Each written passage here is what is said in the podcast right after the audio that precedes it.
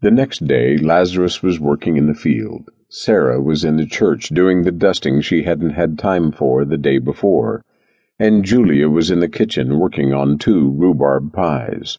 These were her daddy's favorites, and one of the dishes for which she was famous. Julia stoked and lit the wood stove, knowing she had some time before the oven would be up to baking temperature. She thought this would be a good time to find her mother. She needed to find out the rest of Sarah's plan for getting rid of the dead man in the root cellar. Julia wiped her hands on her apron to and fro, then headed out the kitchen door. As Julia walked across the yard towards the church, she replayed the awful events that happened the day before the gun going off, the smell of the gunpowder, and the hideous cracking noise the man's head made when she hit it with the butt of the gun. She hoped she would never have to experience anything like that again. And worse, they had a body to dispose of. She sure hoped that her mama had a good plan. One her daddy and the sheriff would never find out about. Julia walked up the two wooden steps of the church and looked through the front door.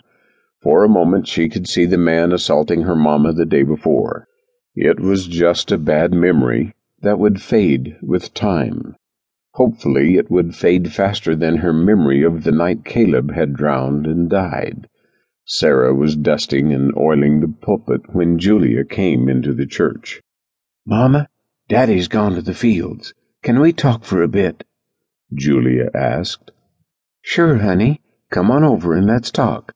What would you like to talk about? Well, yesterday. I'd like to talk about what happened yesterday. We don't have to talk about yesterday if you don't want to, sweetheart, but we can. What is the rest of your plan, Mama? I mean, what are we going to do about the dead man in the root cellar? What are we going to do about his body? Well, Julia, here is what I was thinking. We have to get rid of it, of course. We can't have anyone snooping around finding him in our root cellar, now can we? We have to be clever about it. Just dumping him alongside of the road or in the stone quarry won't work. Sooner or later, he'd turn up. Then people would start asking too many questions about how he got there. Sarah tapped her finger pensively along her jaw. Here's what I think. You know Daddy hasn't had a regular funeral service in a real long time. That means we're about due. He holds funeral services on Sunday afternoons, after the regular service. The grave digger has to dig the graves the Saturday before. We just need to stay calm and wait for the next funeral service and burial. We'll wait until the grave digger has finished digging the grave.